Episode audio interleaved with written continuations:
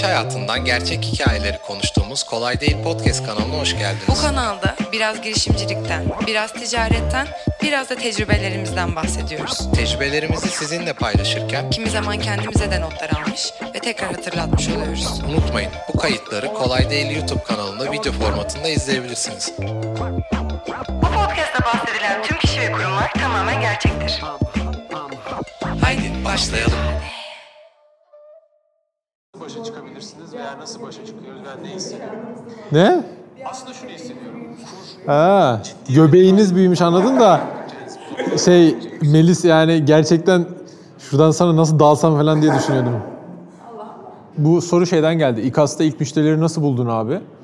Sorusunun cevabını anlatacağım. Bence güzel. Tabii ihtiyaçtan çıkıyor. O ihtiyacı olanları buldum gibi mi ilerleyecek? Yok, şeyden başlayacağım. Yani zaten yani zaten evet, bizim bu ihtiyacımızdı. Zaten tanıdığımız şeyler vardı. İlk yani İKAS'ta ilk müşteri zaten Mugo'ydu. O anlamda bizim açımızdan faydalıydı. Okey, bu arada bu kıyafetler çok böyle kalın ya da şey göstermiyor değil mi? Sil kızım, sil. Kemo'nun köpeği yanımda işer, bu paspas atar. Çekim yapıyoruz kardeş. E kalın bu, böyle kalın o zaman Mustafa Bey. Koku içerim. Ya ben bu şartlar altında çekim yapamam ya. Ben de bu şartlar altında çalışamam. Herkese merhaba. Kolay Değil, hoş geldiniz. Bir bölümde daha karşınızdayım. Unutmadan, kaç seferdir unutuyorum, teşekkürlerimi iletmek istiyorum. Çok sevgili berberim Bayram abime. Saçlarımı o çok güzel böyle kesiyor, tarıyor. Bazı bölümlerde böyle daha saçlarım düzgün, belki fark ediyorsunuzdur. Kendisinin eseri. Müthiş bir berberdir. Özellikle Ankara'da Çayyolu'na yakın ikamet edenlerin Çayyolu köyünün içinde kendisine gitmesini tavsiye ederim. Bayram abicim çok teşekkürler bu arada. Ellerine sağlık tekrardan. Konumuz bugün, geçen bir arkadaş geldi, işte şu soruyu sordu bana. Abi ilk müşteriyi nasıl buluruz? İlk müşterileri sen nasıl buldun İKAS'ta, Mugo'da vesaire? Birazcık İKAS özelinde ve yazılım özelinde biraz daha bahsetmek isteyeceğim bir konu. Mugo'dan da birkaç örnek vereceğim ama İKAS özelinde nasıl olduğundan bahsedeyim. Şimdi İKAS'ta arkadaşlar her şeyden önce zaten Mugo'nun ihtiyaçlarından çıkan bir proje olduğu için İKAS. Ha tamam, sektör olarak zaten İKAS'ın işte bu perakendecilerin dükkanlarını, fiziksel dükkanlarını yönetmesi ve e-ticarete açılması tarafında ihtiyaçları olduğunu ben çok iyi gözlemliyordum. Bunu bu arada yeni gözlemlemiyordum. iki bin dokuz iki bin on yıllarında bile gözlemlediğim bir şeydi. Ama hani yapması, başlaması iki bin on yedi yıllarına kadar sürdü açıkçası. O zamana denk geldi. Ve Mugo'da gerçekten biz piştik, piştik, piştik ve bu ihtiyaçlar çok daha belirgin hale geldikten sonra İKAS'a başlamış olduk. İKAS'ta o yüzden aslında ürün çıkarken e, Mugo kullanacaktı. Yani hani Mugo bizim ilk müşterimiz olacaktı. O yüzden bir anlamda avantajlıydık. Yani ilk müşterim de benim aslında diğer şirketim olacaktı. Herkes o kadar şanslı olmayabilir ama bir startup için de özellikle başarılı olma potansiyeli olacak bir startup için e, ihtiyaçtan doğuyor olması ve bu product market fit dediğimiz ürün pazar uyuşumunun en baştan e, bildiği, var oluyor olması çok kritik bir konu. Mugo ile başladıktan sonra nasıl ilerledi? Hadi Mugo'yu saymayalım yani bir şey müşterisi olarak, yani gerçek genuine bir müşteri olarak saymayalım. Onunla beraber biz Mugo tarafında e, yüzlerce bizim gibi butik ufak dükkana ve bizim aslında şu an müşterilerimiz olan firmaya e, toptan mal sattığımız için buralardan ciddi bir network'ümüz vardı. Onlarla devam ettik. Onlara İKAS'ı anlattık. Onlar zaten bize Mugo tarafından bir güven duyduğu için bizim bu işi doğru şekilde yapabileceğimize inandılar ve pozitif bir e, zan altında işe ve projeye başlamış oldular. Bu bize çok ciddi başta katalizör etkisi sağladı. Hızlanmamızı sağladı. Bununla beraber e, aslında şimdi şöyle, izleyenler şöyle diye, diyebilir. Abi sen zaten tuzun kuruymuş ya, yani hem şirketin ilk müşterin, hem oradan network'üm var. E iş zaten böyle başarılı doğmuş gibi düşünebilirsiniz ama aslında öyle olmuyor arkadaşlar. Yani gerçekten inanın, kendi şirketim bile olsa e, o şirketteki bazı arkadaşlar, yani ya da o şirketin o ürünü kullanan insanlar, çalışanlar, o şirketin yöneticileri ürünü almak istemeyebiliyor ve buna saygı duyuyor olmanız lazım. O yüzden kendi ürününüz gibi değil, yani kendi şirketiniz gibi değil, affedersiniz. Gerçekten başka bir şirketmiş gibi yaklaşıyor olmanız lazım ve gerçekten doğru şekilde kullanıldığına emin oluyor olmanız lazım ürünün. Bununla beraber tabii ki sadece işte kendi şirketimiz ve kendi network'ümüzle ilerlemedik. Buna özellikle hani satış tarafında işte cold reach, cold outreach deniyor ya da işte cold call diyor, e-mail, cold email deniliyor. Gerçekten tanımadığımız insanlara, tanımadığımız firmalara biz arkadaşlar Instagram üzerinden D M attık, e-posta attık, kimilerini aradık, e, orayla ilgili yani oranın satın alma yetkilisi veya oranın şirket yetkilisi yani karar verici kişinin kim olduğunu öğrenmek için orada doğru kişiyi almaya çalıştık.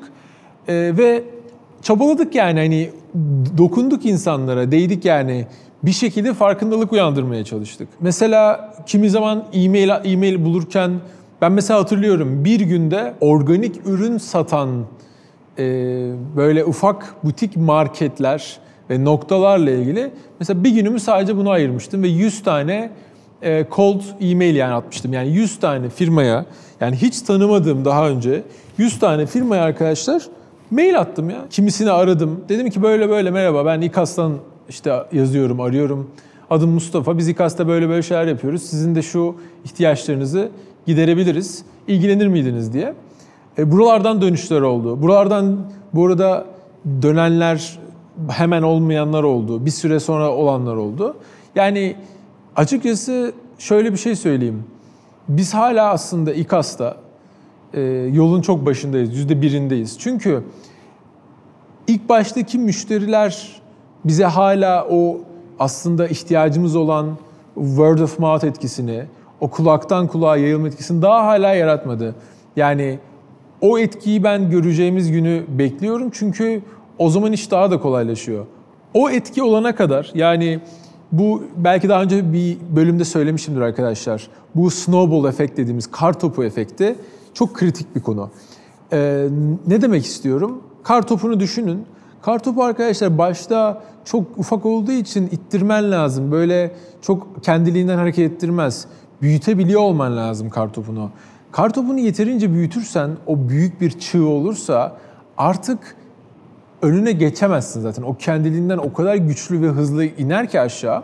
O zaman da zaten başka dertlerin oluyor.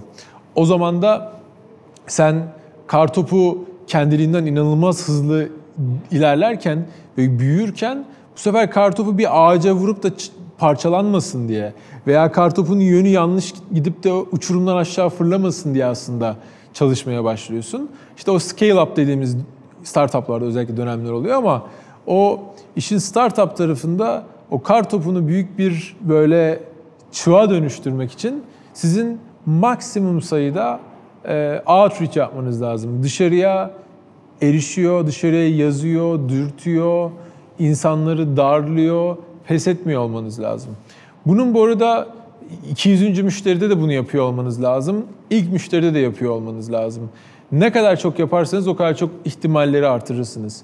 Bu iş özellikle işin hani ilk müşteri bulma tarafı, satış tarafında arkadaşlar iş tamamen matematik ve olasılık üzerine, ihtimal üzerine anlatabiliyor muyum? Ne kadar çok denerseniz, ne kadar çok uğraşırsanız o kadar çok müşteri kazanırsınız. Başta bu arada dönüşüm oranlarınız yani conversion'lar düşük olacak. Başta siz yüz kişiye yazacaksınız, bir müşteri elde edeceksiniz. Ama o zaman da bin müşteriye yazabilme kabiliyeti ve sabrı sizde olmalı. Çünkü bine yazdığınızda on kişi geliyor olacak. Sonra zamanla bakacaksınız ki bin yazınca yüzde iki üç conversion yani yüzde iki üç dönüşüm olmaya başlamış. Ne demek? otuz müşteri kazanmaya başlamışsınız. Sonra zaten işte kulaktan kulağa o ona söyleyecek. İşte insanlar memnun olacak. İnternete işte review'lar yazacaklar. Yani sizin ürününüzle ilgili görüşler yazacaklar. Paylaşımlar bulunacaklar. Siz işte testimonial dediğimiz videolar çekeceksiniz o insanlarla. Ürün nasıl, ürünle memnun mu? Bunlarla ilgili videoları paylaşacaksınız. Testimonial ile ilgili çeşitli yazılar yazacaklar. Bunları paylaşacaksınız. Mutlu müşterilerimiz gibi. Ve o kartopu kendiliğinden büyümeye başlayacak.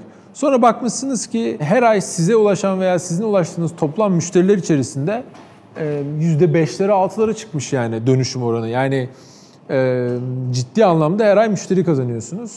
O güne kadar dediğim gibi işin sırrı maksimum sayıda insanları, firmaları ve potansiyel müşterilerinizi dürtüyor olmak, onlarla iletişime geçiyor olmak ve inanın bunu böyle tek seferde yazıp ya da arayıp bırakmıyor olmak.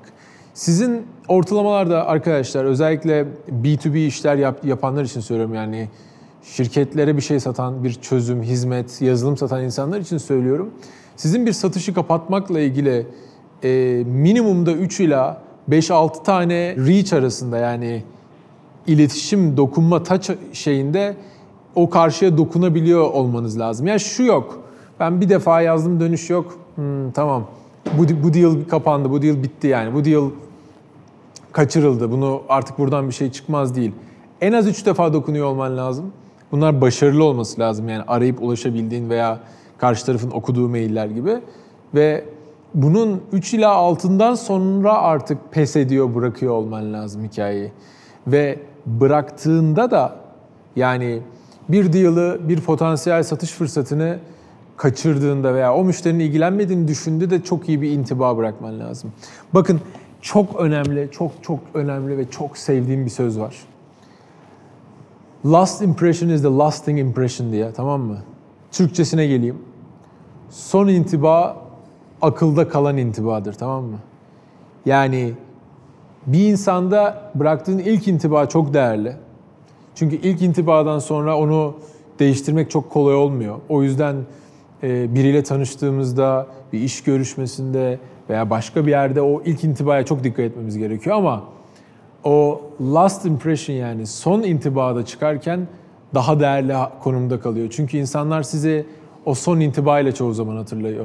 Eğer ilk tanıştığınız bir yerde bir kişiye iyi bir intiba bırakırsanız, zaten gönüllerde ufak ufak taht kurmaya ve karşı tarafın aklına, kalbine yavaş yavaş giriyor oluyorsunuz. Ama bunu son bıraktığınız intibayla da sürekli destekliyor olursanız, yani her görüştüğünüzde, her ulaştığınızda o müşteri adayına veya müşterinize e, iyi ki böyle biriyle iş yapıyorum dedirtirseniz arkadaşlar, gerisi çok kolay şekilde gelecek.